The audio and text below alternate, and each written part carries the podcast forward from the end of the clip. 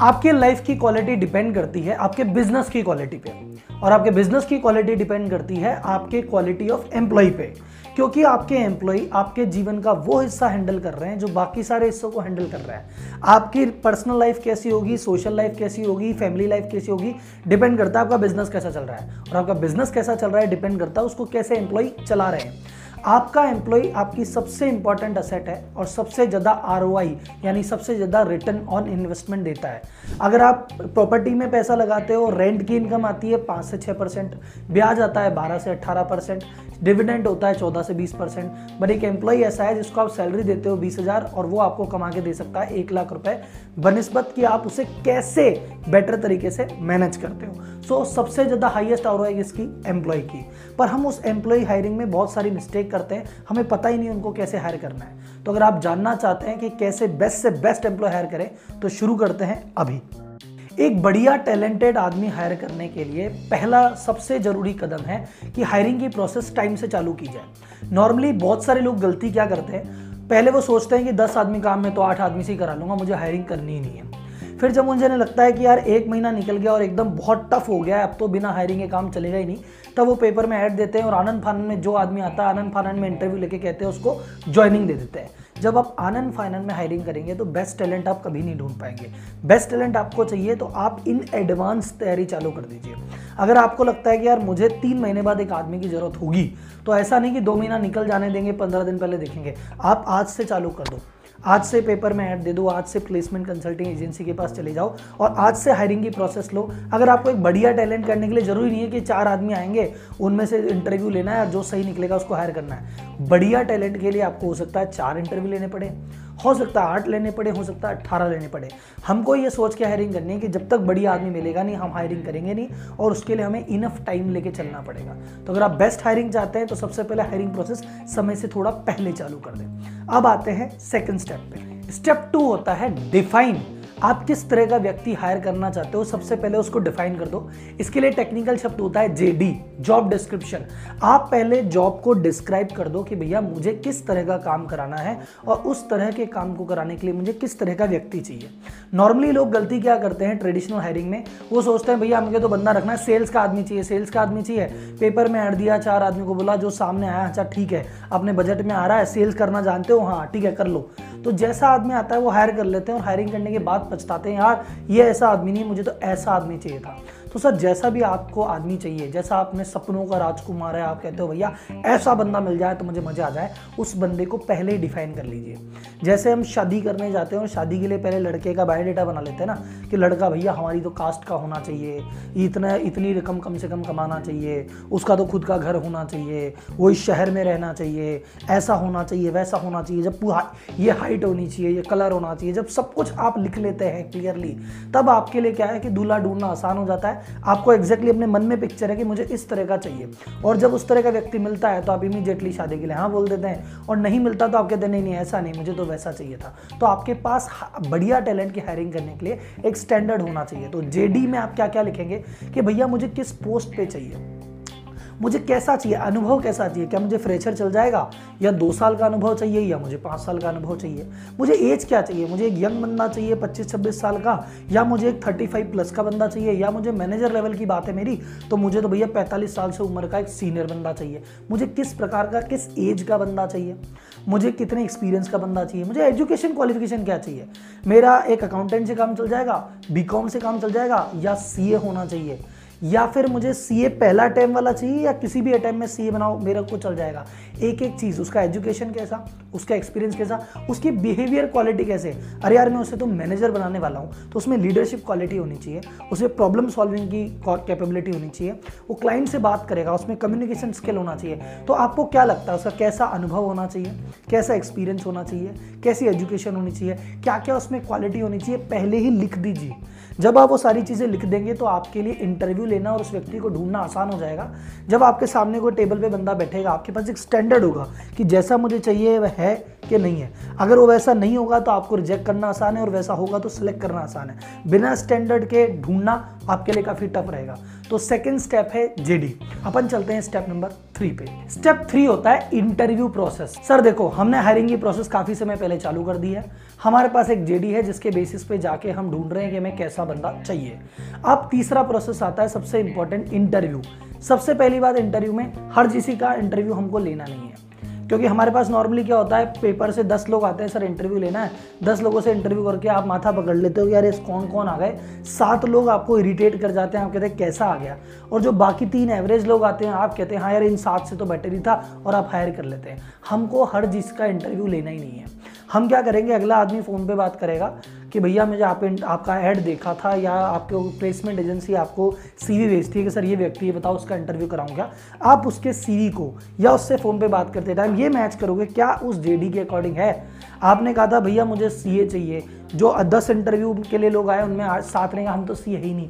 करना ही नहीं ना मुझे इंटरव्यू तो आप, हर को, आपको चाहिए एक्सपीरियंस बंदा। वो कहते हैं, सर, हम तो फ्रेशर हैं। हमको करना ही नहीं ना इंटरव्यू आप इंटरव्यू उसी व्यक्ति का करेंगे प्लेसमेंट एजेंसी से उसी व्यक्ति का सीवी मांगेंगे, या फ़ोन पे बात करके उसी व्यक्ति को इंटरव्यू के सामने आपके टेबल बैठाएँगे, जो जेडी से मैच करता हो, पहला काम। दूसरा बात जो अब आपकी टेबल पे आके बैठ गया जेडी से मैच करता है मतलब मोस्ट ऑफ़ द प्रोबेबिलिटी है कि वो आपके तरह का कैंडिडेट है।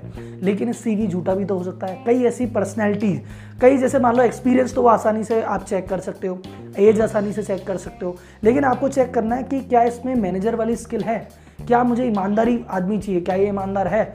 मुझे हार्ड वर्किंग आदमी चाहिए। क्या ये हार्ड वर्किंग है? तो आप वहाँ जाके इंटरव्यू में क्वेश्चन पूछेंगे। अब नॉर्मली क्या होता है? हम नॉर्मली इंटरव्यू लेना हमको पता ही नहीं होता। इंटरव्यू में बैठ के हम क्या करते हैं? उसकी पर्सनैलिटी जज नहीं करते। हम भावताव करने लग जाते हैं। भैया, कितने रुपए लेगा? वो कहता, भैया, मैं बीस लूँगा। आप कहते, नहीं, मैं तो पंद्रह दूँगा। फिर उन्नीस आता है आप सोलह कहते हो और सत्रह में बात डन होती है। आप कहते हो, भैया, मैं तो रॉक स्टार हूँ। मैं तो अंबानी हो गया। मैंने तीन हज़ार बचा लिए। सर इंटरव्यू का पर्पज सैलरी का नेगोशिएशन करना नहीं होता। इंटरव्यू का पहला पर्पज है ये जज करना कि क्या ये बंदा वो पर्सनैलिटी या वो स्किल का बंदा है भी जो मेरी रिक्वायरमेंट पूरी कर देगा। तो इंटरव्यू में उसे जज करना है। उसके लिए आपके पास हर प्रोफ़ाइल आप सेल्स वाले बंदे को हायर कर रहे हो तो सेल्स के दस बीस क्वेश्चन आपके पास लिखे होने चाहिए। अकाउंट्स के हायर कर रहे हो तो अकाउंट्स के दस बीस क्वेश्चन आपके पास लिखे हुए होने चाहिए। आपको एक्जैक्टली पता होना चाहिए कि मैं इस व्यक्ति से ये सवाल पूछूँगा। और जब आप दस व्यक्तियों का इंटरव्यू लेते हो और उनसे एक ही तरह के सवाल पूछते हो तो आप उनको एक्चुअल में कंपेयर कर सकते हो कि किसका जवाब बेटर था, किसका नहीं था। क्वेश्चन आप डायरेक्ट नहीं पूछने अपने को। क्या आप ईमानदार हो? तो आदमी क्या बोलेगा हाँ मैं ईमानदार हूँ। आप उससे घुमा के पूछेंगे, आप उससे सिचुएशनल क्वेश्चन पूछेंगे कि सपोज़ आप ऐसी स्थिति आती है कि आपको ऐसा करना पड़ता है, उस स्थिति में आप क्या करेंगे? तब जाके उसकी ट्रू पर्सनैलिटी निकल के बाहर आती है। तो अच्छा टैलेंट हायर करना है तो उसके लिए अच्छे क्वेश्चन पूछो। अच्छे क्वेश्चन पूछोगे, अच्छे आदमी से पूछोगे, बढ़िया आंसर मिलेंगे, तब आपके हायरिंग के चांसेस बेटर हो जाते हैं कि आपने एक बढ़िया टैलेंट हायर किया है। तो चैट बॉक्स में मुझे लिख के बताओ कि आपकी जो अगली हायरिंग अब आप करने वाले हो। ऐसा कौन सा सवाल उससे आप पूछोगे जिससे आपको लगता है कि उसकी पर्सनैलिटी एकदम निखर के आपके सामने आ जाएगी? तो ये थे छोटे से टिप्स जिसके थ्रू आप एक बेटर इंटरव्यू ले सकते हैं और बेटर कैंडिडेट को सिलेक्ट कर सकते हैं। अगर आप चाहते हैं कि मैं एक डिटेल्ड वीडियो बनाऊँ कि इंटरव्यू कैसे लेना चाहिए इंटरव्यू के समय क्या करना है, क्या नहीं करना तो कमेंट बॉक्स में मुझे लिख के बताइए। अगर इनफ अगर 25 लोगों ने जवाब दिया 25 लोगों का कमेंट आता है तो मैं इस पर एक सेपरेट वीडियो बनाने वाला हूँ। ये मेरा प्रॉमिस है। अब चलते हैं स्टेप नंबर फोर पे। स्टेप फोर होता है ज्वाइनिंग फॉर्मेलिटी अब आपको बंदा पसंद आ गया। आपने कहा मेरे जितने सवाल पूछे, उसने बहुत बढ़िया जवाब दिया। मुझे तो बढ़िया बंदा समझ में आ गया, भैया, मैं तो उसको ज्वाइनिंग दे रहा हूँ। अब ज्वाइनिंग देते टाइम आपको उसके साथ ज्वाइनिंग फॉर्मेलिटीज करानी है। क्या क्या करानी है? सबसे पहले आप ऑफ़र लेटर दोगे, जो कि बेसिक है। आप उससे उसी समय एक एम्प्लॉय एग्रीमेंट साइन कराओ। क्योंकि सर, अगर आपने शुरुआत के डे वन आप उससे सौ कागज़ साइन कराओ, सौ कागज़ में आग बंद कर करके साइन कर देगा। जैसे ही वो कुछ समय पुराना हुआ, आप उससे एक कागज़ पे भी साइन करा के दिखाओ। आप नए एम्प्लॉय से किसी भी कागज़ पे साइन करा सकते हो, कोई सा भी अग्रीमेंट करा सकते हो। अभी पुराने आपके एम्प्लॉय किसी से भी करा के दिखाओ, कोई करेगा क्या? कोई नहीं करेगा। तो आप उससे एम्प्लॉय एग्रीमेंट कराओ, जिसमें सारी चीज़ें क्लियर है कि भैया, आपका प्रोविज़न पीरियड कितने महीने का है? मैं अभी क्या सैलरी दे रहा हूँ? मैं आपकी सैलरी कब बढ़ाऊँगा? ताकि किसी प्रकार का कंफ्यूजन ना रहे। आप कॉन्फिडेंशियलिटी एग्रीमेंट भी वहीं पे साइन कराओ कि भैया मैं इस दौरान मैं भी वेंडर की लिस्ट दूँगा कस्टमर की लिस्ट दूँगा रेट चार्ट दूँगा कंपनी की बहुत सारी इंफॉर्मेशन होगी, वो बाहर नहीं जानी चाहिए। आप उससे एंटी कॉम्पिटिशन क्लॉज भी वहाँ साइन करा सकते हो कि भैया कल को मेरी कंपनी में सब कुछ सीख के तो छोड़ के दूसरी कंपनी में नहीं जाएगा। या एक कुछ समय तक नहीं जाएगा। एक उसमें ऑप्शन होता है गवर्नमेंट की तरफ़ से भी है कि तीन महीने या छः महीने का एक कूलिंग ऑफ़ पीरियड होता है कि इतने महीने तक तो किसी दूसरे के यहाँ पे आप नहीं जा सकते। आप इन्फॉर्मेशन शेयर करोगे तो आप पे कार्रवाई हो सकती है। या इस छः महीने आपने यहाँ से जो भी मेरी चीज़ सीखी, वो चीज़ सीखी, उसका यूज़ आप मेरे बेनिफिशियन में ही लगाओगे। ये सारे एग्रीमेंट अपन को उस समय कराना है। उसी सौरन एग्रीमेंट के दौरान ही उसकी आप ट्रेनिंग शुरुआती तीन दिन की दे दो कि भैया, इस कंपनी में तेरे डेली के काम क्या रहेंगे वीक के काम क्या रहेंगे मंथ के काम क्या रहेंगे, और तुझे क्या क्या काम करने पड़ेंगे और तेरी परफॉर्मेंस कैसे कैसे जज होगी।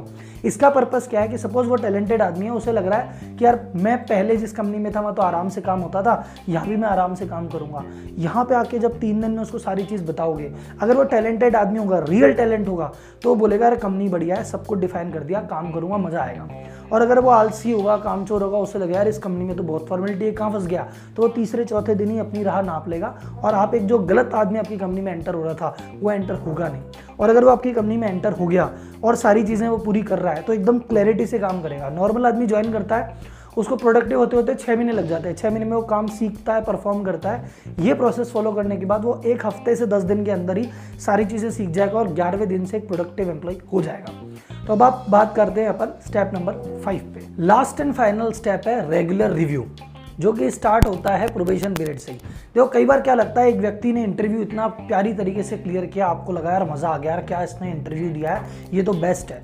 पर हो सकता है उसने इतनी कंपनियों में इंटरव्यू दिया है कि उसकी प्रैक्टिस हो गई है बढ़िया इंटरव्यू देने की। काम बढ़िया नहीं करता है इंटरव्यू बहुत बढ़िया देता है। और आपको सारी फॉर्मेलिटी करने के बाद रियलाइज़ होता है कि यार ये तो बंदा गलत हायर हो गया। ये बंदा जो सोचा था निकला नहीं इंटरव्यू में तो कुछ और निकला एक्चुअल में तो कुछ और निकला तो अपनी गलती एक्सेप्ट करो। नॉर्मली लोगों से गलती क्या होती है? लोग कहते हैं, यार, अब तो इतनी मेहनत करके तो हायरिंग हुई है, अब आ गया जैसा आ गया। कल को इसको हटा भी देंगे तो यार वापस इतना लंबा प्रोसेस करना पड़ेगा, वापस जेडी बनाना पड़ेगा, वापस इंटरव्यू लेना पड़ेगा, वापस फॉर्मेलिटी होगी और दोबारा अगला आदमी भी ऐसा ही निकल गया तो क्या फ़र्क पड़ता है? तो बोले, इसको चलने दो। लेकिन अगर आपको बेस्ट टीम बनानी है क्वालिटी लाइफ बेटर करनी है तो आपको टैलेंट को ही रखना है, बाकी कोई भी नॉन टैलेंट आदमी है, हम उसको नहीं चलने दे सकते। तो आपने ज्वाइन किए दिन उसको उसको काम बता दिया और ये भी बता दिया कि हम तुझे कैसे परफॉर्म चेक करेंगे। अब उसकी परफॉर्मेंस को वीकली बेसिस पे चेक करते रहो कि वो जो जिस काम के लिए रखा है, क्या वो बेटर कर रहा है, क्या नहीं कर रहा है। मंथली बेसिस पे उसको चेक करते रहो। इनफैक्ट शुरुआत में जब वो नब्बे दिन है, जब उसका प्रोबेशन पीरियड चल रहा है, क्योंकि नब्बे दिन तक अगर अपन किसी को हटाते हैं तो कोई लीगल फॉर्मेलिटी भी नहीं होती। वो हमारी कंपनी में इतना इन्वॉल्व भी नहीं होता और इतना बड़ा नुकसान भी नहीं होता। पर वो व्यक्ति अगर ज्वाइन करता है और दो साल बाद उसको हटाना पड़ता है तो हमारी कंपनी पर नुकसान थोड़ा ज़्यादा होता है। तो शुरुआत के 90 दिन तक तो बहुत ज़्यादा क्लोज वॉच रखनी है। इनफैक्ट 30 30 डेज़ में बाकी एम्प्लॉय से भी फीडबैक लेते रहो कि यार ये जो नया व्यक्ति ज्वाइन किया है, इसका आप लोगों का क्या अनुभव है? मेरा एक्सपीरियंस तो ये है, आप लोगों का क्या अनुभव है? अगर आपका और आपकी पूरी टीम का एक्सपीरियंस पॉजिटिव है देन हिज कंटिन्यू अगर आपको लगता है कि यार टीम में भी कह रहे हैं कुछ ना कुछ इशू है, आपको भी इशू लग रहा है देन उसको एक महीने के प्रोबेशन पीरियड के बाद आप बाय बाय बोल सकते हैं। तो अगर आपको बेस्ट टैलेंट रखना है तो आपको शुरुआत में तो सारा ध्यान रखना ही है, लेकिन ज्वाइनिंग करने के बाद भी आपको ध्यान रखना है। तो अगर ये सारे पाँचों स्टेप आप ढंग से फॉलो करते हैं तो आपकी कंपनी में दिनों दिन टैलेंट बढ़ेगा और नॉन टैलेंट बाहर जाएगा और एक बार अगर आपकी कंपनी में इनफ टैलेंट आ गया तो फिर ये इन टैलेंट के रेफरल से आपके पास जो भी इंटरव्यू आएँगे, वो टैलेंटेड लोगों के ही आएँगे। तो आज अपन ने सीखा कि बढ़िया टैलेंट को कैसे स्पॉट करें, कैसे इंटरव्यू करें और कैसे कंपनी में रोक के रखें।